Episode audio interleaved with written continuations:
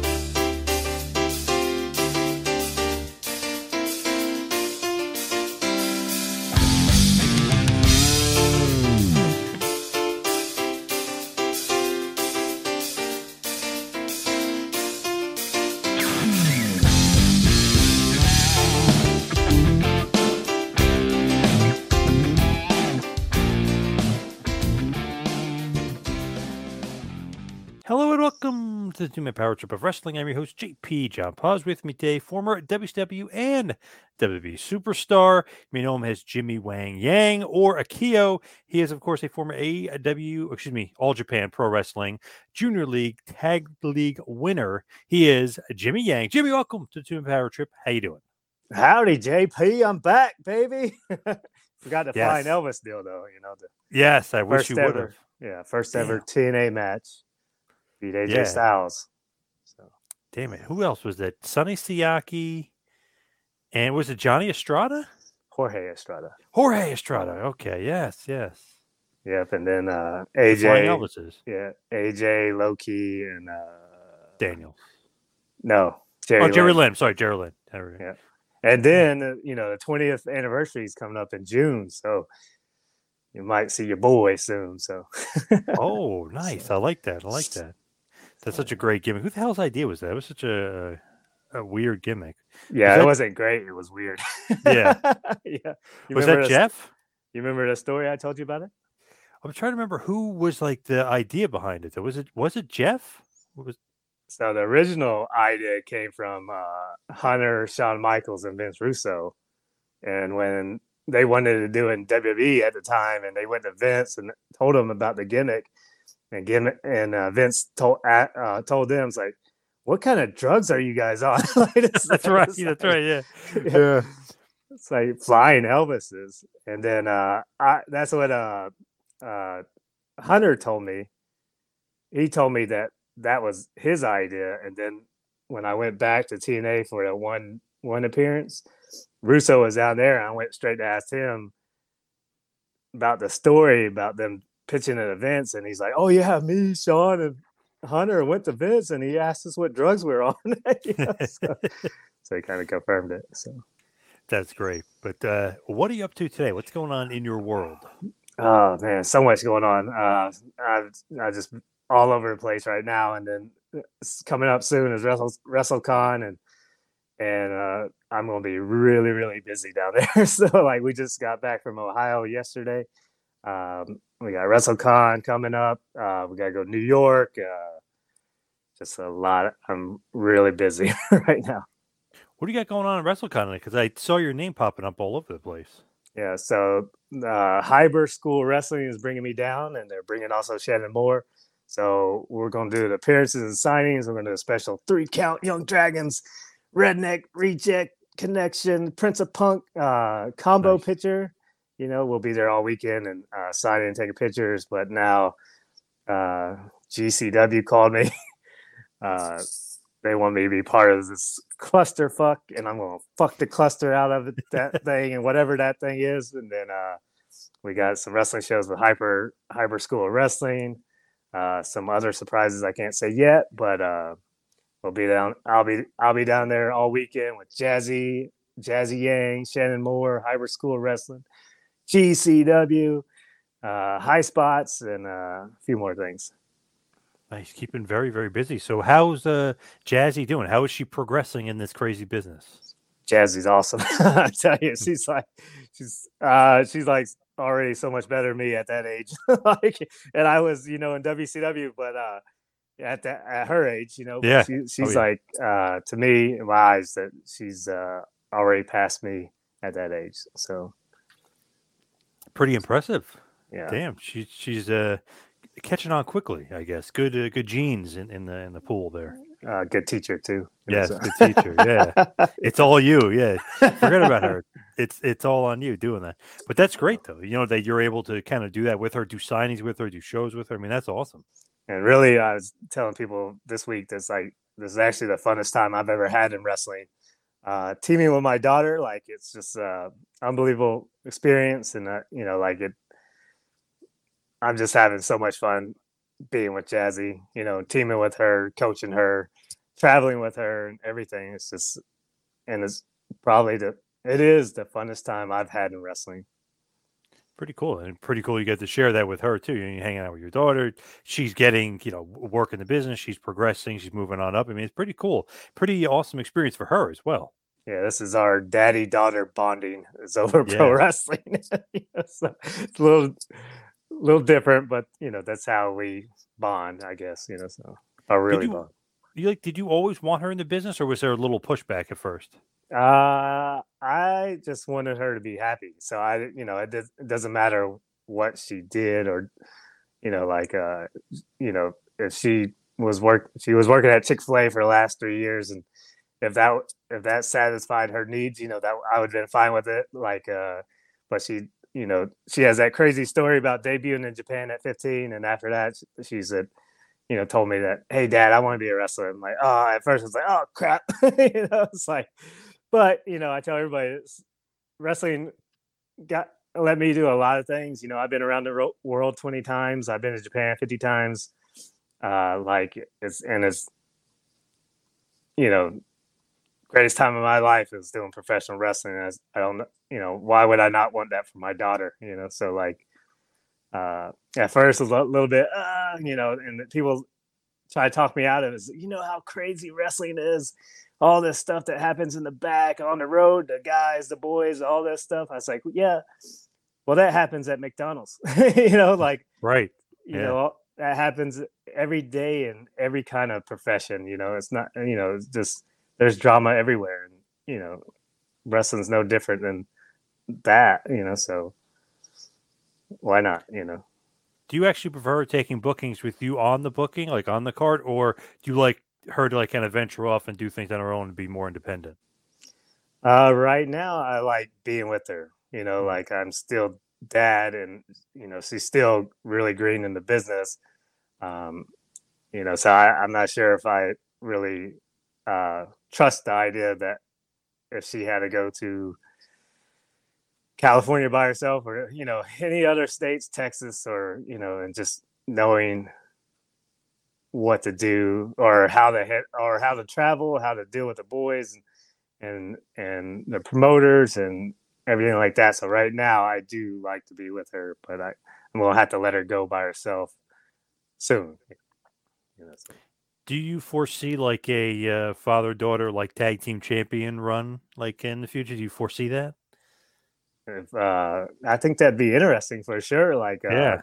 I don't know if I've ever seen that before. yeah, I don't think so either. You know, so like it, it's uh, definitely, you know, I think that's a great idea for the business. Um, we'll see what happens. You know, so like, but you know, me like, uh, you know, like I'm not coming back to be a full time wrestler, uh, so I'm not really.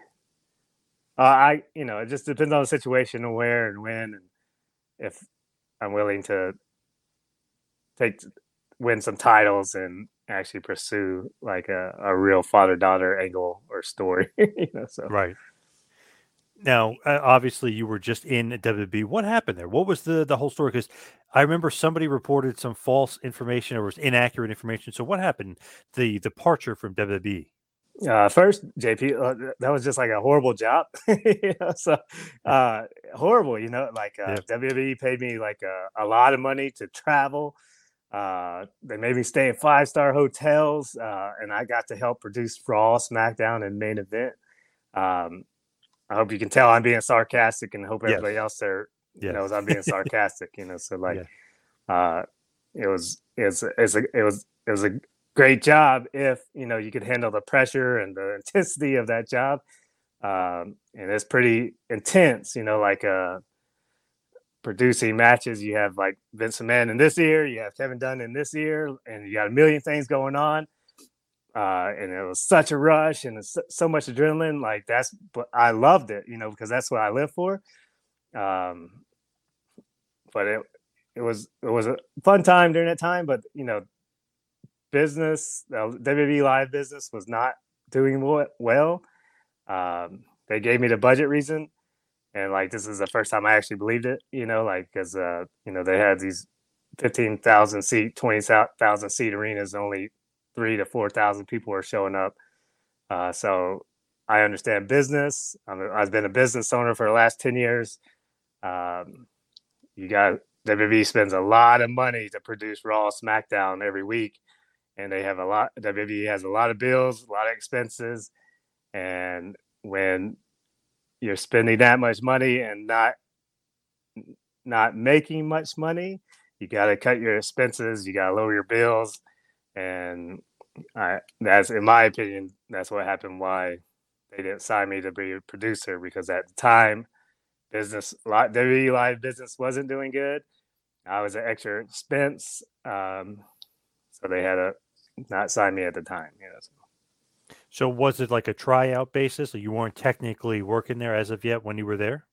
Yeah, it was a, just a tryout. Like there was actually, it's kind of weird this time. Like there was no paperwork. It was like an old school uh, wrestling deal. It's just a handshake. Say, hey, we we can come every week. We'll pay you this much amount of money, um, and hopefully it leads to a future. Or if not, we just part ways and uh, part ways this time. Um, but I don't think you've seen the last of me in WWE. you know, so you'll, right. we'll see what happens. You know. So. So literally a handshake deal. and There was no contract or anything. It was like, hey, let, let's see what happens.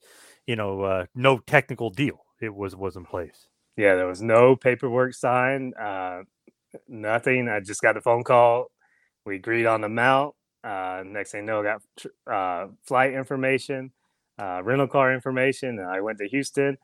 And it was kind of, it was just really odd for me this time, just because there was no paperwork and no agreement. Like it was like the old school wrestling deal, a handshake, handshake deal with WWE, and in 2022 or 21, that's unheard of, you know. but well, I understand it on their part, you know, like if they didn't like me, just adios, you know. so- Right. Yeah. So who calls you? Like, who's the one that actually is arranging the deal? uh, Johnny Laurinaitis. You know, so he's he's the he's he's the guy in charge. You know, and uh, he called me first, and and we made that agreement, and then uh, under him is Jason Jordan, uh, and then and then I started dealing with Jason Jordan a lot. You know, so What do you think of Johnny Ace? I know you know him from your uh, WCW days, and maybe uh, maybe even more than that. yeah, I, I've known Johnny for over twenty years. You know, so uh, you know, I you know personally, I, I'm a big fan of All Japan Pro Wrestling. So you know, he was one of the main gaijins over there uh, in the '90s. Uh, then I was there in WCW on his first day, and his first W. I just found this out uh, recently that his first match that he produced was three count versus Young Dragons when Lance Storm debuted uh, Yeah, in wow. WCW. I think Wow. I probably heard that from your, your podcast or so, no, so somewhere I heard that, but uh, Lance Storm. Um, when I interviewed Lance, he was talking about it. yeah, with you, right? So that's Yeah, where I heard it yeah. from. I was like, that was actually your first match, and uh, and that night, that's the one because I was working on Nitro. Me and Jamie Noble were working on Nitro deals, and that's when I got my contract back, my second contract with WCW after that match. But he's I, I don't, I don't actually remember him producing that match, but that's you know I was so young and dumb and what did you know. As a kid in candy shop in WCW, so like I didn't really know what was going on. So Did um, you think like when he was in WCW? Did you think like, okay, this is great. This is this guy who's a legend from all Japan, the Mister Finish guy himself. Like, did you think that at all, or you weren't even like think, like paying attention to any of that kind of stuff when he was there?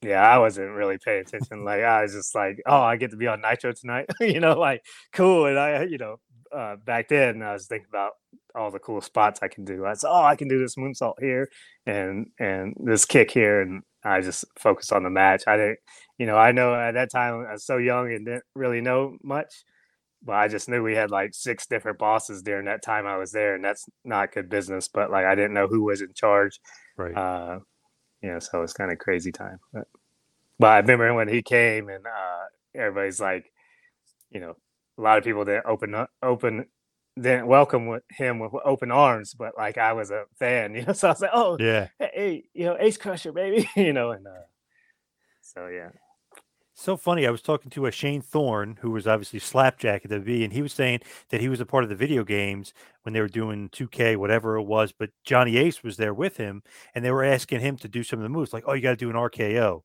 or or they would refer to as the Diamond Cutter, like, "Oh, you know how to do it correctly." and he goes, "Hold hold on a second. And Johnny Ace is over there. He goes, "Johnny, come over here." He goes, "This is this is this guy's move. It's called the Ace Crusher." He goes, "Do you want to know how to do it correctly? Ask this guy." Like I just ah, thought that was so funny. Like even guys making the games have no clue what's going on. You know what I mean? that's awesome. Slapjack knows that. I didn't know he knew his history. Like Oh, that. yeah, So, oh, yeah. so that's good. That's good. I just think that's great though. It's like, wow, the people making the games like, oh, we're doing the RKO right, and it's like you have Johnny Ace, the guy who invented the move, and then obviously RKO is like three guys removed from that. You know what I mean? It's yeah, I just think that's funny that they don't really pay attention to, like, they just know Randy Orton does it, for instance. Like they just pay attention to the here and now. yeah. That's uh, my niece and nephew. They everybody says RKO. you know, so in my generation, it's the Diamond Cutter. You know, Yes. but Yep. really it came from Johnny Ace from the Ace Crusher. You know, so Yeah. Yep. Yeah. So with uh, Johnny Ace and, and WWE, is he like the guy who's in charge of all the agents, or or is that not really his role? so now you know it's not he he's like a, a producer manager right and then jason jordan is his where he where his where he's jason jordan is where johnny ace or johnny laurinaitis used to be Right. jason's in charge of all the producers uh and and johnny overlooks uh jason you know so jason jordan is the new johnny ace of or Jo- Johnny Laurinaitis of WWE. Interesting. I guess he's definitely his career is I guess is definitely over because of the the neck injury, right? Yes. Yeah. So with that, like he's he's the in charge of the agents, but what is like your role specifically? I know we always say road agent producer, and people think they know what that means. Like, what is it really like day to day? Is it just you get a specific wrestlers and you're attached to those wrestlers, or does it change? Uh, it changed, and the producers actually have so so much responsibility. It's not just uh, producing a match. You know, we help with the. I don't know if I can tell you all the stuff. Oh. you know, there's a lot that we we're part of, creative, dealing with talent, but our main job is to communicate wrestler to producer to production truck. Uh, so you know, we we all know the biz or the business from the wrestler perspective. We know the flow of the match, what's going to happen, when it's going to happen, um, and it's our job is to communicate that to the production truck, for they know what's going on for with camera angles. Like they, you know, the production uh, producers and directors in the truck are, you know, college graduates understand, you know, like understand everything on the production production side of TV. Uh, but we know everything uh, with wrestling. Like, you know, we know what's going to happen in the ring. So it's our, we're like the middleman for wrestler uh, and producer truck. If that, that makes Yeah. sense to you. Yeah. So we're yeah. like the and and then we have to call times and cues and uh, you know the high spots, the finishes, the false finishes, the aftermath. Um, and then we, we I guess we have a script, producers have a script, and we're trying to connect that script together. If that Gotcha. does that make sense? Yeah, understand? yeah, From wrestler yeah. to production. Like So you guys got to do a lot of like homework, kind of like in between. You guys got to know everything. You know what I mean? Got to know A Yeah. to C, and you guys Yeah. to be the B. You know, you got to connect everything. You're the bridge. Yeah, we're the bridge from wrestler to uh, production truck. Yeah. Was that kind of I don't know, like um not I guess a lot of pressure would be like I guess uh, maybe a different way of saying it, but is that a lot of like um I, I don't know. I guess there is no other way to say, it, but is that just a lot of pressure? You're sitting there. You said you got a few guys in your ears. You got to make sure the match goes well, but you also have to make sure that they're following times and cues and they're executing it properly. Like, what is that to you? It sounds like pressure cooker. Boy, it's it's intense. Boy, it's just so much pressure, and like really, uh, I haven't been that nervous since I was wrestling, like for WWE. Like the you know live TV. Like I said, you got Vince McMahon in this year, you got Kevin Dunn in this Yeah. year, you got a million things going on for that eight, ten minutes that you're on that headset. Like that adrenaline is going, you know, and and and Vince and Kevin, they expect, you know, the top quality product and you're trying to deliver that, you know, as a producer. Um, but that's a so much pressure and and and it's intense and but it's like such adrenaline rush like when things hit perfectly it's the greatest feeling in the wheel in the world Yep. you know and um when things go bad it's uh you know it's it's it's not fun you know so it's it's uh it's pretty it- intense If it goes bad though, is it your fault or the wrestler's fault? Uh, so it's, you know, like you can't can't control what people do out there. You know, like you can guide them and and and try for hope and hope for the best, but like, uh, but if things go bad, you know, even in a match, you know, like I, I'm not. I'm not a guy that points fingers at people. Oh, it's your fault, your fault, your fault. You know, I'd totally take the blame for everything. Like, uh, you know, I had one match that was really bad, and you know, say, hey, I was a producer, put the heat on me. I have no problem putting the heat on myself, you know, like, but I was in charge of that match. So whatever happened in the match, e- even though if talent forgets a spot or they they can't hear the cues or anything like that, but it's my job to make sure they hit those spots, hit those times, hit, uh, face in the right direction of the cameras, everything like that. And if it went bad, it's on me because I should have, you know, went to that talent and say, hey, this is what you need to do. This is when you need to do it, how you need to do it, and face this way. And so I would, uh, you know, segment was bad. I'd be the first one to raise my hand and say, hey, yell at me. you know, so I guess I'd probably try to protect the talent. I guess if if that's what I'm trying to say, you know, kind of. Do you have specific talent you always working with, or does it always change?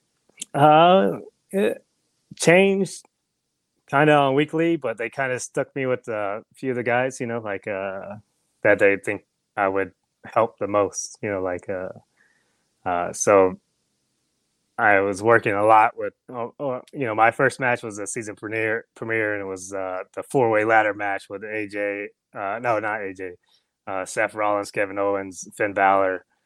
Uh, who was the last guy? Somebody. But then they would, you know, like my, they would pair me up with guys like my style of wrestling. Mhm. They would put me with. Like I would work with Ricochet a lot, um, Drew McIntyre, um, Street Profits, Chad and Otis, um, Reggie, R Truth. Uh, I think. But yeah, but they would pair me what they think I would help the most, like uh, my style, like it, like a Ricochet, you know, or Yeah. or uh, Mustafa Ali, you know, like they're like, oh yeah, put Jimmy with him because they're very similar in their wrestling. So you're not really married to the guy, though. They do switch it around. It seems like.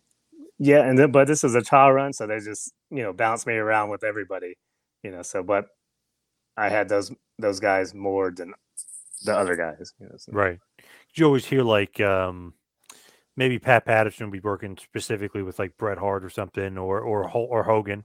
You know, like he would be like certain guys with certain guys. Arn Anderson was just John Cena guy. Like you hear sometimes they once a guy gets comfortable or they see something they like, they'll stick that guy Fit Finlay with the women. Like they'll stick the guys with somebody that they're comfortable and just like okay, this is working perfectly. We'll keep them with that those people.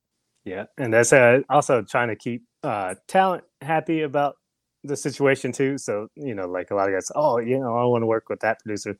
because they know my style going back to it, you know, like uh Finn or Seth or Ricochet or Ali, you know, it's like, oh, you know, I, I want Jimmy to be there because he knows what I, I want to do. Uh, so it's also talent friendly and also uh, producer ki- or uh, I was trying to think like uh, matching up or I guess Jason would like, oh yeah, Jimmy would be good with these guys, Right. you know. So there's a real thought put into it from from behind the scenes, from Johnny and Jason and stuff like. There's real thought put into like these guys would really help these guys make this match better, or this segment better. Yeah. Yes, a lot of thought with Jason.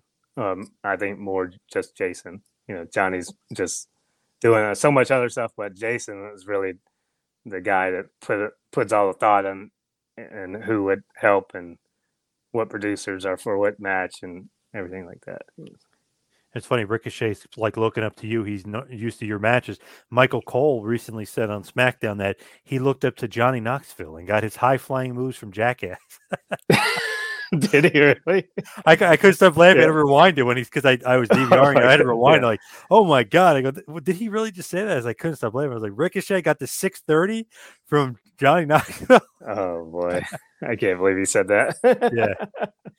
Hey, maybe he was told to say it, but I just thought I was like, wow, they're really pushing the jackass thing a little too far. You know, Yeah. really trying to push up uh, Johnny Knoxville. But let's be honest, he's really probably looking at Young Dragons, three count guys like you know if your elk, not jackass. I'm, I'm guessing. Yeah, that's that. he- Michael Cole was told to say that, guaranteed. You know, so, yeah, Yeah. yeah. So like when you're you're there, how is Vince? Like how is Vince McMahon? We just saw the interview with Pat McAfee. We got to see maybe a different side of Vince, but how how is he really? Eh, eh, personally, like he's always been great to me, and like even watching that interview, like I'm like, I, I, I sounds kind of weird, but like I think I might be related to Vince somehow. I'm thinking like his lost oh. lost son or something, like because everything he said said is how I would respond to it, like you know.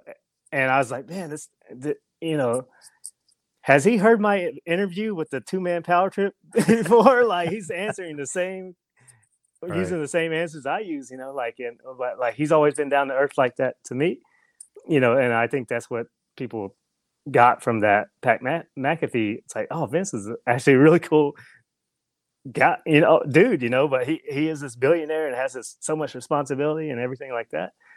But every time I've had interaction with him, he's just I've been so calm, like like he's calmed me down. Like a lot of people are intimidated by Vince, and they should be. Like, but every time I walked in the room, like it just felt like I was talking to one of my boys. you know, it sounds kind of weird, and you know, like, uh, and he, you know fired me four different times. You know, so I should Right. be angry and or upset with the situation, but I, you know, I'm not, and and it's kind of weird, kind of comfort he he brings me when I'm around him.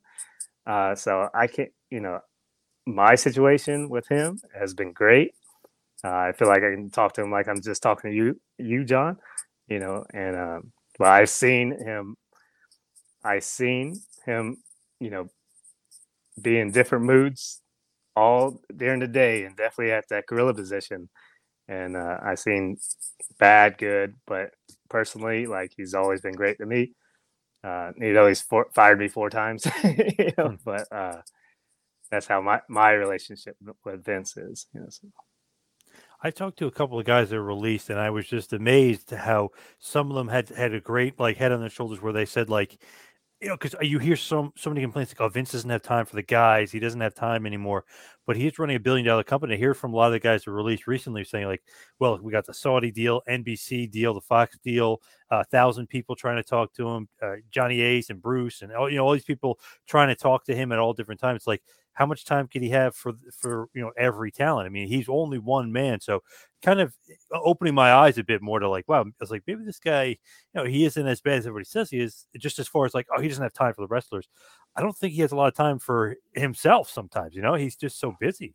Yeah, and I, I've had I I have have listened to some of the podcast your recent podcasts about guys, you know, uh, saying you know talking about Vince and and all everything that goes on behind the scenes and stuff, but and but the thing is that a lot of guys admitted it. It's like if you needed to go talk to Vince, you know, he will make that a minute for you to open his door and listen to you. He'll give yeah. you that time to talk to him. Uh, but he is that billionaire that has everything on his plate, you know, but he does take that time. You know, it might not be a lot of time, but he will give you that minute, you know, during the day, you know, and when you have that minute, you just hopefully you can get out what you want to tell him. And, uh, you know, but Vince, greatest businessman I ever met in my life. And he, I know he has so much stuff going on, you know, but he does, he, if you want a minute with Vincent McMahon, you can go have a minute with Vincent McMahon, you know, if your talent or, uh, you know, we had a lot of leeway. So we had, we was able to talk to Vince a lot as a producer, but talent, you know, producers, uh, catering, travel, you know, he, he will give you a minute if you need it, you know, so seems like the producers maybe can help the wrestlers. Like maybe the wrestler goes to the producer. Like, would a guy ever go to you and say, "Hey, can you uh, give this idea to Vince or say it to Vince?" And you kind of be the liaison for some of the guys. Yeah, and that's why when I was up there, I, I told all the talent, say, "Hey, you know, I tell me what you want. Tell me what you want to do, and your ideas and your angles and whatever you have. Tell me." You know, and I will go to Vince and say, "Hey, this guy, this is what he wants. This is how he feels about this story, this angle, character, whatever, you know, because I do, I get five minutes with Vince, you know, so like yep. I'll do my job and then produce the match. And then if I have enough time, and say, hey, and that's even with Chad and Chad and Otis, you know, like with the, the, the four point Otis and the, you know, the, the Academy and, you know, it was you know we worked together and talk about the 4.0 and the the valedictorian and all this kind of stuff and yep. you know when it was when I had a shot to tell Vince about it I said yeah this you know we need to go Chad noticed you know with his 4.0 Otis um, you know these ideas about him being a genius you know like comparing him to the genius you know like and and I was able to you know give that idea to idea to Vince you know so and they used it a month later after I was gone. Yeah, so. right. they wrote it down and remembered it for sure. Yeah, yeah. So. I think a lot of people remember a very uh, famous incident that happened a few months ago, and you broke it up. Kind of were one of the first people to come and break it up. Seth Rollins, that maniac kid, came out of the stand, felt like from like hundred feet away, came in, speared Seth, obviously Seth has no idea what's going on. He, he doesn't know the kid's kid's going to attack him. But what the hell? Like, what were you thinking? And what was going through your mind there? I mean, obviously, horrible job by security, not, not being able to, to stop him before he before he got to Seth. But what was your like thought process? What what the hell was going through your mind when that happened? So crazy situation, but like Seth Seth's match was I was I was a producer for the next match after Seth's. So I'm sitting in a gorilla about to take the headsets. And uh, so Billy Kidman is in Brisco's position in the gorilla position. So he's sitting in the middle. He has all the monitors. He sees it all. And I'm I'm walking up there, and all of a sudden I heard, heard, just heard Seth got attacked, and boom, Bill, uh, Adam goes, Billy goes like, and and without an instinct, I go. You know, like only thing I'm yeah. thinking is you know, Seth got attacked and we need to go out there and protect him. you yeah. know, so yeah. it was so fast and uh but like like I said, Billy sees it all, uh Billy sees it all and and he yells out, Seth got attacked. Boom, Adam goes, boom, Billy goes, boom, I go. And uh I didn't even think about being on camera or anything like that. I, the only thing I thought about is protecting Seth and that's like a wrestler mindset. If somebody charges, we you know we protect the boys and we go out there and protect our boys. You know, so and and that's what happened. You know, that's that was my mindset at that time.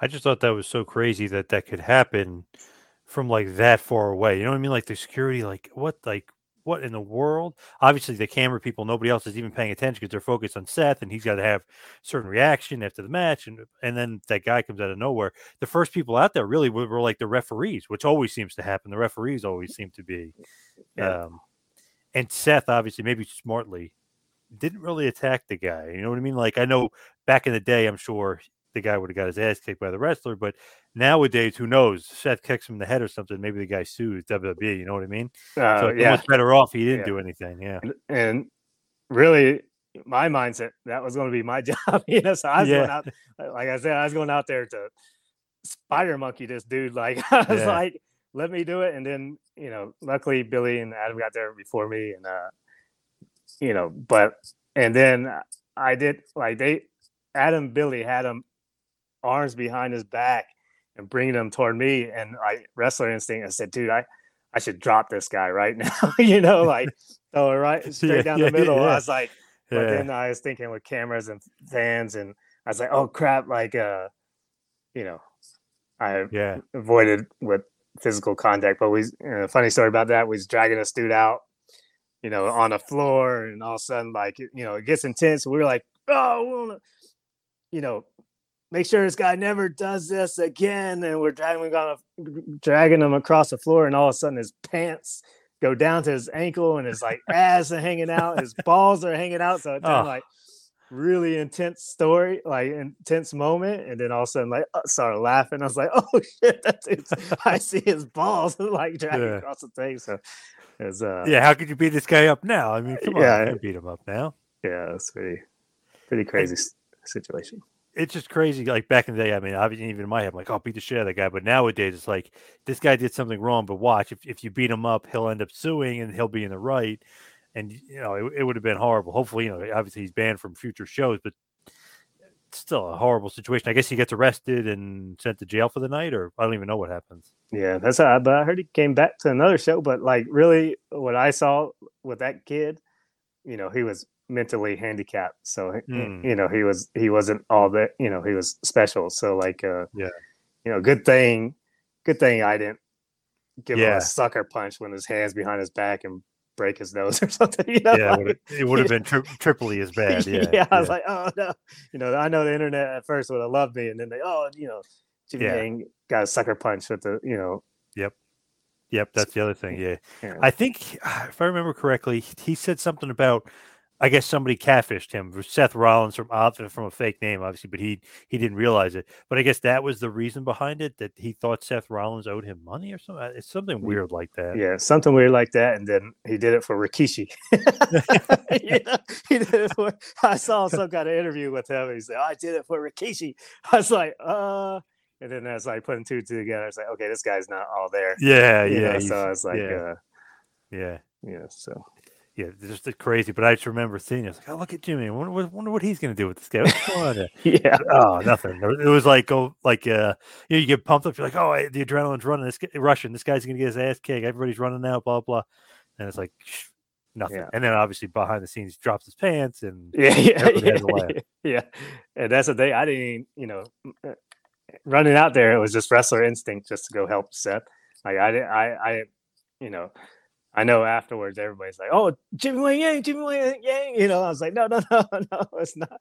It's uh, I, I, you know, I should, I guess I should have expected, but I, I wasn't even thinking uh, when I ran out there about anything else except protecting Seth, you know. So and I know uh, the picture went viral and everybody's found out I was back in WWE, you know. So yeah, I think that's how everyone like realized you were back. I literally, I think it was from that that situation. It wasn't like hidden, right? Like you were back. It just nobody really knew. I guess.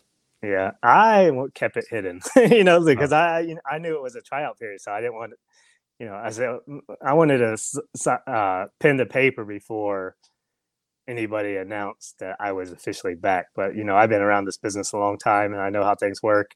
Uh, so I was like, not. I was trying to kayfabe the the kayfabe me being there, but wrestling fans or stooges and people Yeah. you know. But that one made it official. Everybody sees me out there in that picture and with Seth, and and then it's like, it's like, oh crap! I hope I get this job because it's gonna be like the fourth Yeah. time getting fired. It's kind of, you know, I guess it's not that embarrassing, but like. I guess it kind of is getting fired from one company four times. you know, so It's- it- almost halfway to Jannetty country there. I'm past Eddie. I, I'm past No, he got no. time. He seven or eight times he got fired from WWE. Really, we got Yeah. this research because that's Yes. the one thing I'm living on is uh, the most times being fired Oh. by WWE. So like, oh, I think you're wrong. I think it's gene- I think it's oh no way! I like officially, like you know, like bring back he- for one night. Because when he was there for the Rockers at first, he got fired. Then they brought him back. So two stints as the Rockers in the '80s. So that's tw- you know there, there's twice there. Then he gets fired. Then he comes back. I, I got to figure it out. Yeah, think but about yeah. another one. I know he came back that time. 93 he fired 94 96 uh what, what was the year that he came back oh 05 Yeah, uh, yeah Yeah, oh, he got fired then there was another appearance yeah it's i, I could have sworn ah, somebody said it was seven times that he was fired but i'll, I'll try to figure it out officially Oh, you man, might that- be you might be shit out of luck Uh, I I still have some time. they'll bring you back they'll bring Yeah. was there any other times though as like the um the road agent or the producer that you came out and got beat up i'm trying to think like was there like a brock lesnar beating up all the agents kind of thing or no No, they. I think they kept me kind of secret. You know, they tried try to keep me a secret. You know, like because I, I, I don't know. I guess you know people people love Jimmy, or I guess people like Jimmy Wang Yang a lot. You know, so every Yep. time I even that time, you know, I, I didn't want.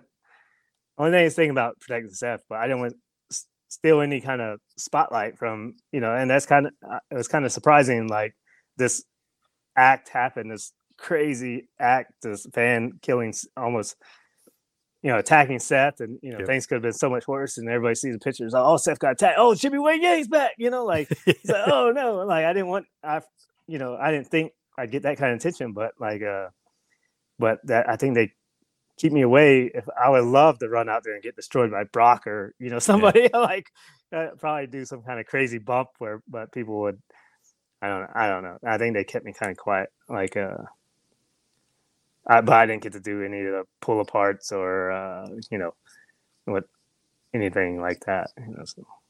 recently uh, hurricane and a few other like pat buck got beat up by charlotte and ronda not like beat up and stuff but like charlotte's like and she punched hurricane in the face and you know he's got to sell and stuff so sometimes it's funny like the situations that they that they put some of the producers in it's just like oh they're there to break up the fight and then all of a sudden the hurricane turns around and she pops them Oh, I would. I would have loved to done that. you know, that's would have been great. Yeah. You know, so hey they were just trying to break up the fight but ronda and charlotte took it too far they started beating pat buck and jamie noble and hurricane all that they started beating them all up yeah, I would have started running spots with Ronda or you know Charlotte. Jimmy, what are you doing? you know, but it'd been fun.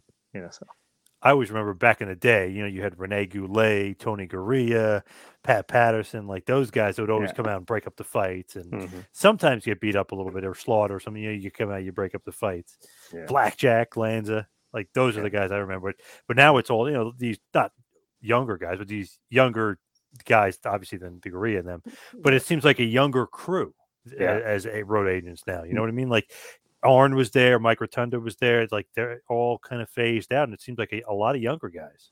yeah, and then uh, even when they run out, like all the producers come become the biggest pussies in the world. like it's like uh, you know these Jack Black, Lan- Lanza, and Garea. You know, like Yeah. the, even Hurricane and Jamie, and like these badass wrestlers from the day. You know, and and then they start doing the jobs. with Everybody there. It's like it was funny, but it's uh That's Yeah. just the, the way it is. Yeah, like Adam Yeah. Pearce will come out, or Yeah. well, now he's an official or whatever they call him. But bet when he would come out, they beat the shit out of him. Reigns would beat him up or whatever. Yeah, Dean Malenko, like guy would tap you out in a heartbeat. You know, he's gonna throw it around. You know, but it's it's fun. do the guys volunteer for like for spots like that, or or is Advance or somebody like no, get the agents out there, or they or do they maybe they want a little bit of the spotlight, a little bit of the TV time. Hey, we'll we'll mm. run out there and do it. Oh, it's great. Like you get a little bonus. Like that's an inside with you. Like if any producers run out there, there's an extra bonus uh, with their check. So like if they would say, "Hey, Oh, you got to run out, break this," like everybody's like, "Oh yeah, I'll do it." You know? Like, yes, you yes. It's like a little bonus you get for going out there and doing that. So, Yeah, oh, I'll take a uh, German suplex from Brock. I'll get a bonus. All right, I'll do it. Yeah, sure. but a lot of you know, we all love the spotlight, uh, or not spotlight, but we like to be involved and be like it's it- you know that's what a lot of wrestlers. It's hard for just to sit there and not do nothing and just put a headset and call, you know, because we've been in the ring for so long. Like we want to do something. You know, like I, you know, I want to run out there and take a bump for Brock or Ronda or Charlotte or somebody because that's you know that's our adrenaline rush as Yeah. performers. Like that's what we a lot of a lot of us miss that. You know, so like, but you get a bonus too. So it's like, oh, I'll do it. know, so. So with you, doors open for a possible return. I know we're joking around, say four times, you want to get fired again, but doors open for a possible return. Oh yeah, for sure. You know, like uh, like I, I yeah, and, and definitely with Jazzy's future, or you know, there's you know doors always open with WB. You know, like uh, I'm trying to talk, tell people about this. Is like uh, this is a good analogy. It's like like WWE's like the best girlfriend I've been with. you know, so it's Hmm. like the best the best laid that I got. You know, Right. like Yep. trying to so best you know I got Yeah. paid Oh, yeah. paid paid the most money and had the best time uh, with this person. But it's also they broke my heart so many different times. You know, it's like a girlfriend, right? Like you break up with the girlfriend, but like man, I, this this was the best girlfriend, and she takes me back. It's like, oh yeah, this is gonna work this time. you know, yeah, and yeah. they break up again and say, no, there's never, there's no way I'm ever going back, you know. But damn, that pussy was good, you know. So, so all right, I'll go back again, you know, and uh, and then try to make things work, and it doesn't work again, and then you go home, and then she calls again at late night, two, three o'clock in the morning, and say, hey, I miss you. Want to come over? You know, it's like, oh, okay, I'll be back, you know. So it's kind of, I don't know if that was a good analogy. of That was, uh, you know, what- you know what that was. That was very prophetic of you. That was, uh, yeah, yeah, that's what it is. It's like, go on. that was great. Uh, I guess though that that is good that you know you keep the door open. I mean, in case they want to bring it back, or maybe hey, Jazzy down the line, you know, put it in the PC or something. I mean, that that's always great and always uh, good to keep the doors open rather than burying them or whatever and, and shutting the door forever. Man, I think that's great.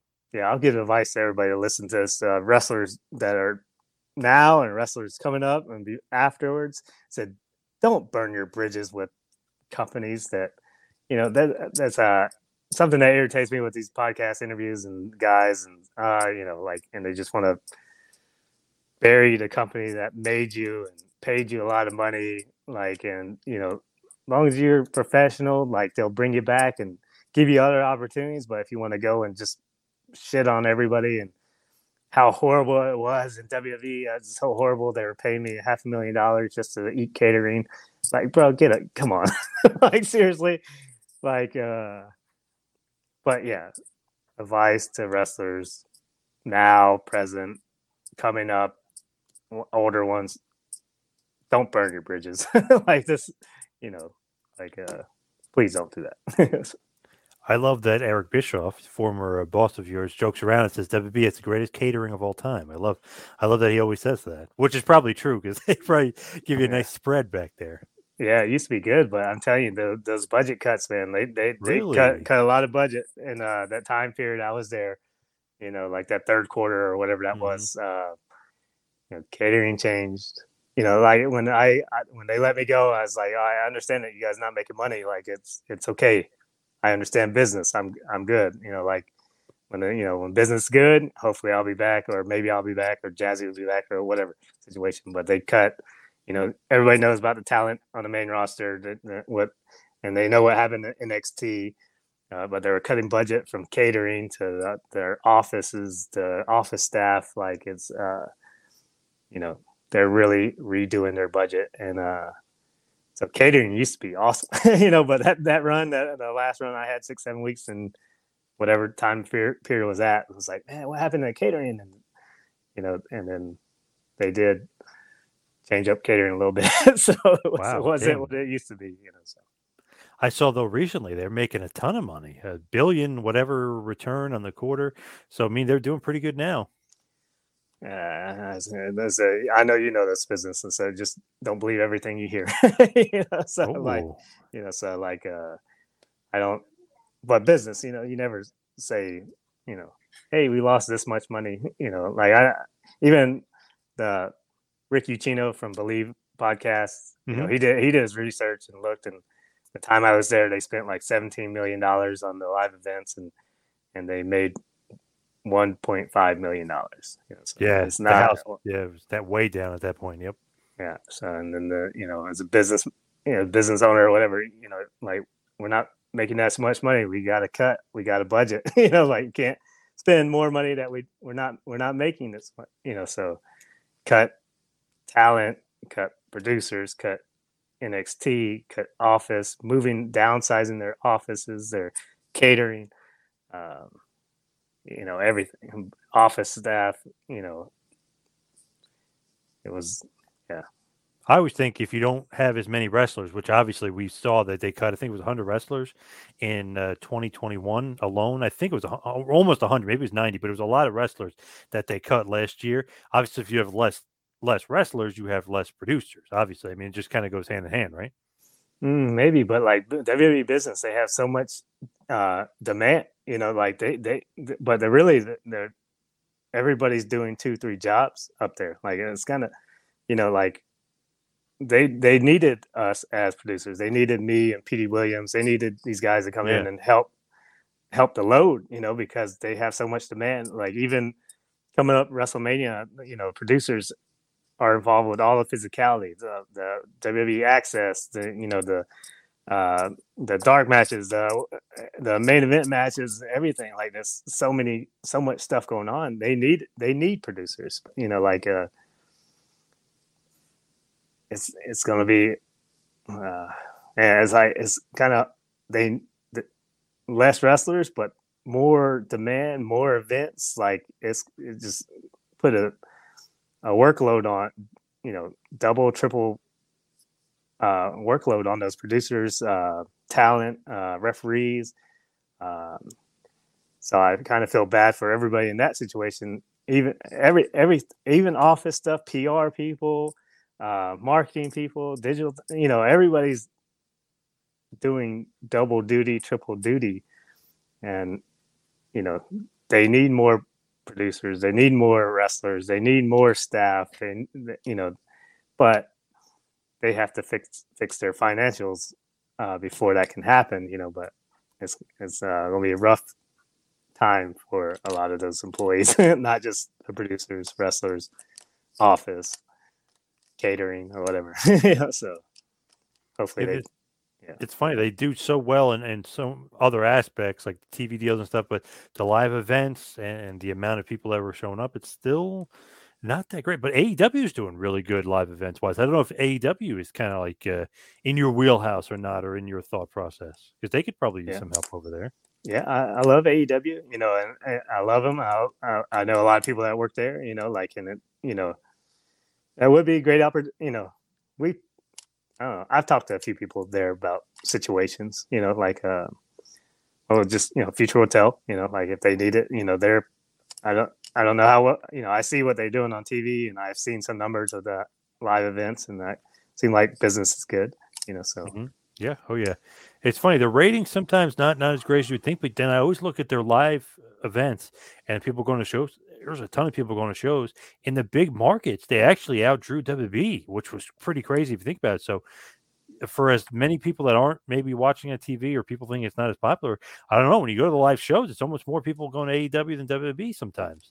and th- they do have more people, you know, like, but, Yeah. but not, I don't know, you know, now it's WrestleMania season, so there's, as uh, you know, WWE's having some pretty good gates, but like, you know, the one show that was really weird for me was the Long Island and Staten Island show.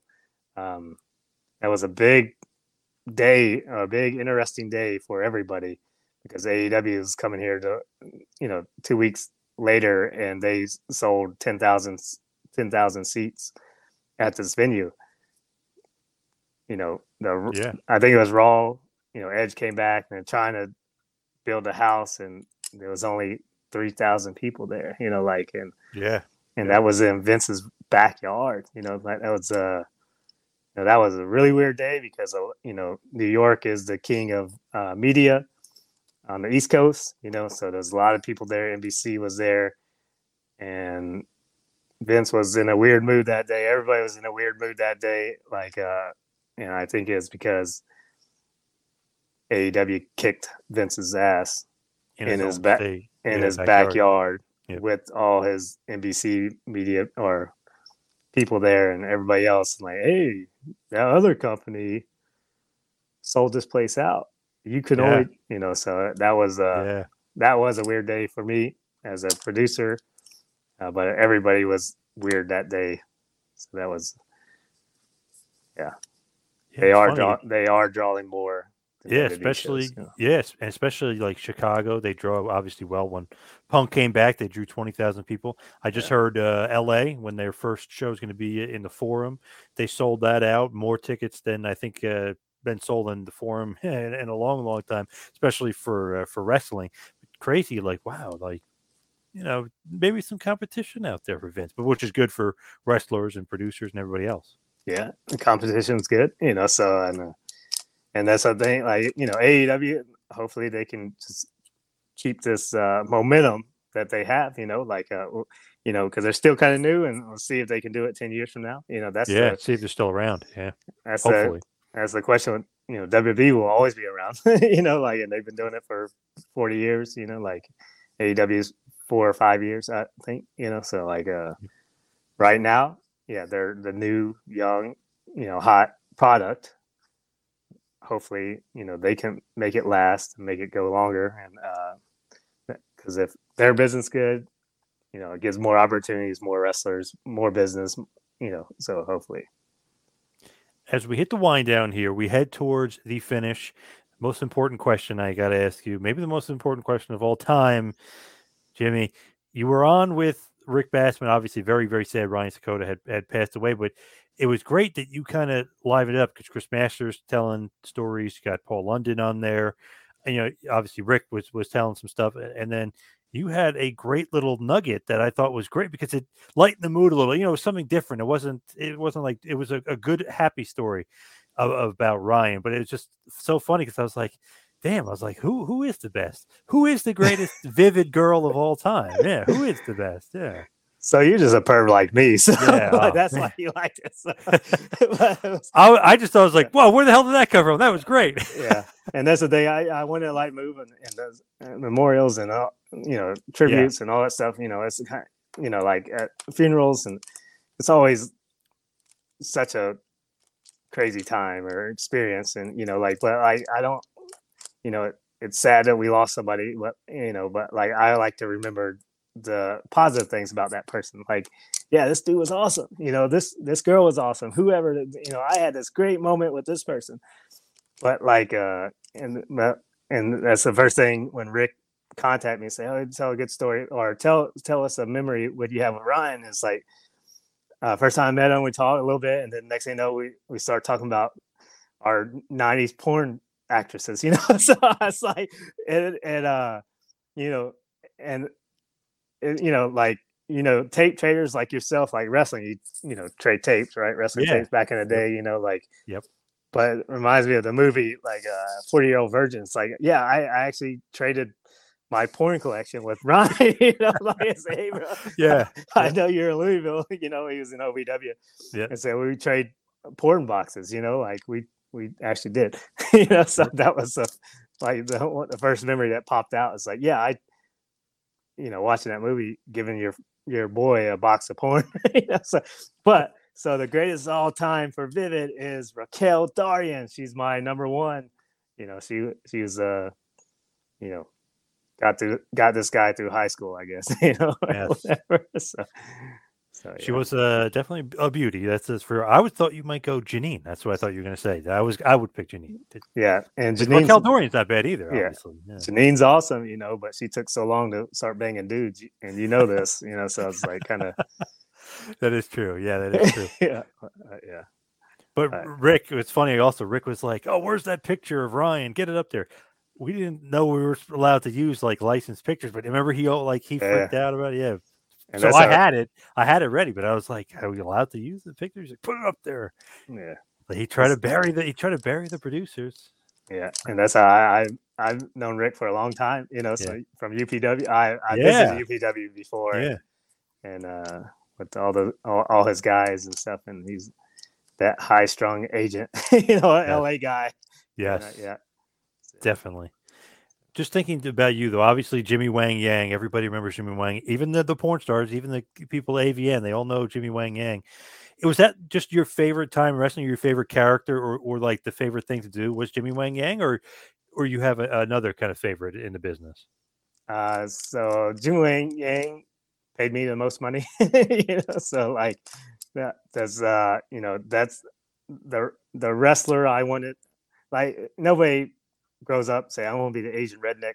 you know, I want to be the Asian redneck wrestler or you know a flying Elvis wrestler or whatever I was. You know, like I just love wrestling, and it didn't it didn't really matter what gimmick I have. You know, like I just had fun with all of them.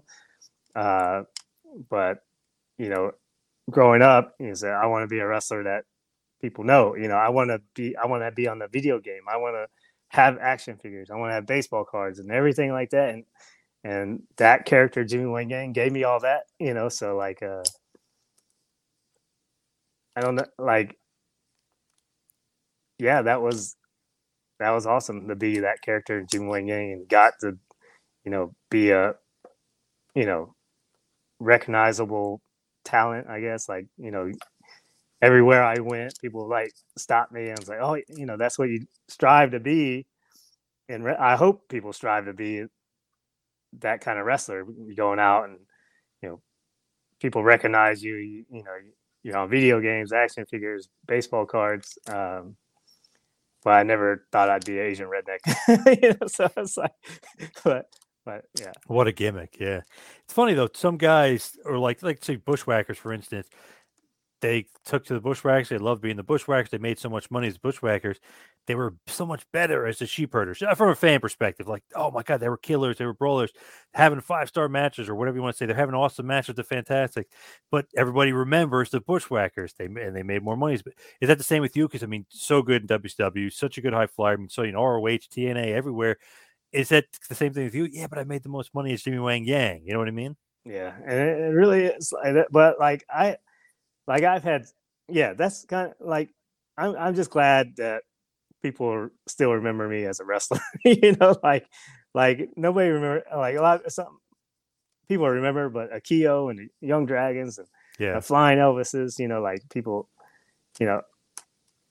But I had I had great times with you know like isn't it really like go to your point it's really not about the money you know like i just had fun being a professional wrestler. It was as a young dragon, to, to flying Elvis, to going to Japan and being this all Japan junior, whatever I was, to Akio, to Jimmy Wang Yang. You know, that whole time period was the greatest time of my life. You know, so it's like it. You know, I did make the most money with Jimmy Wang Yang, but like that doesn't really matter. You know, like but I I strive to be a wrestler that everybody would know. You know, and and be able to be on all that stuff, be in video games, that all that stuff, you know, like it. So it's, I just had a great time in wrestling. It doesn't matter, you know, Jimmy Wang Yang, Akio, Young Dragons. I had, you know, just a great 20 years, 23 years in wrestling, you know, so. Are you still doing the redneck party bus?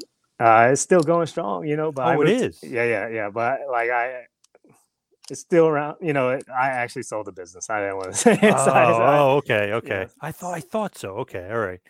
So it's so, still around. It's just not you. So don't go. Don't go for it. Uh, no, still go for it. it. Oh, sure. still go for it. Okay. Like, yeah, still go for it. you know, I built uh, built a company up in Cincinnati. It's still going strong. Those guys are awesome that run it now.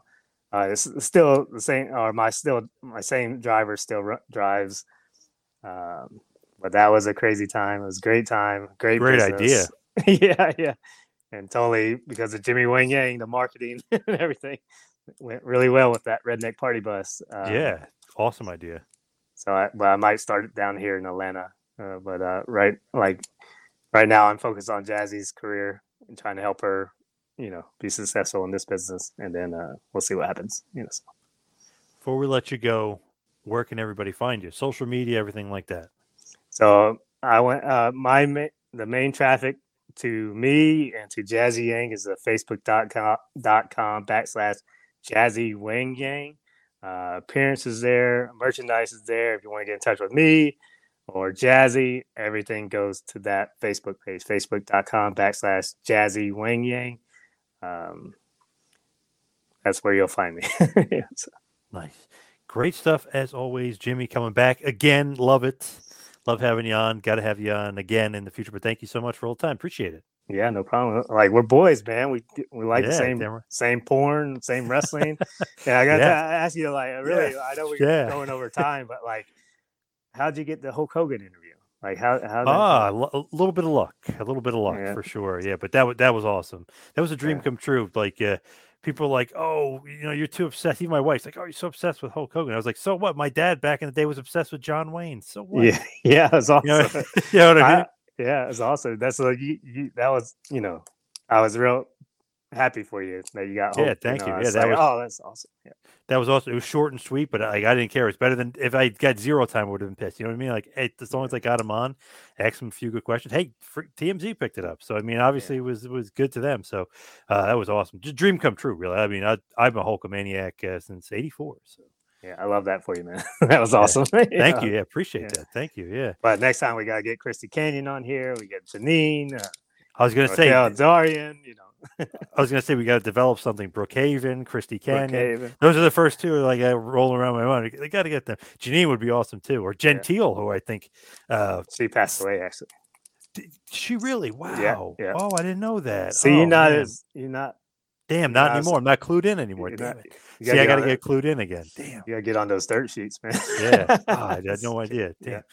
But, my new one's Kimmy Granger. Granger. She's pretty. She's hot. She's. You gotta check her out if you haven't. She's a. Oh, now New one. I got to get back into it again. Damn. I got to look her up. Damn. All right, definitely. But uh, Jimmy, we got to develop this idea, and and we'll uh, we'll work on that. But thank you so much for all the time. Yeah. Thanks for having me, JP. And it's always good to talk to you. And uh, yeah, thanks, man. This has been a John Poz Power Trip production in conjunction with the Two Man Power Trip of Wrestling. You could follow us on Instagram and Twitter at Two Man Power Trip. You could check us out on Facebook. You could subscribe on YouTube. You can go to patreon.com slash TMPT Empire to become a patron and also check out the website tmptempire.com and buy a shirt at prowrestlingtees.com. Two Man Power Trip where the power lies, brother.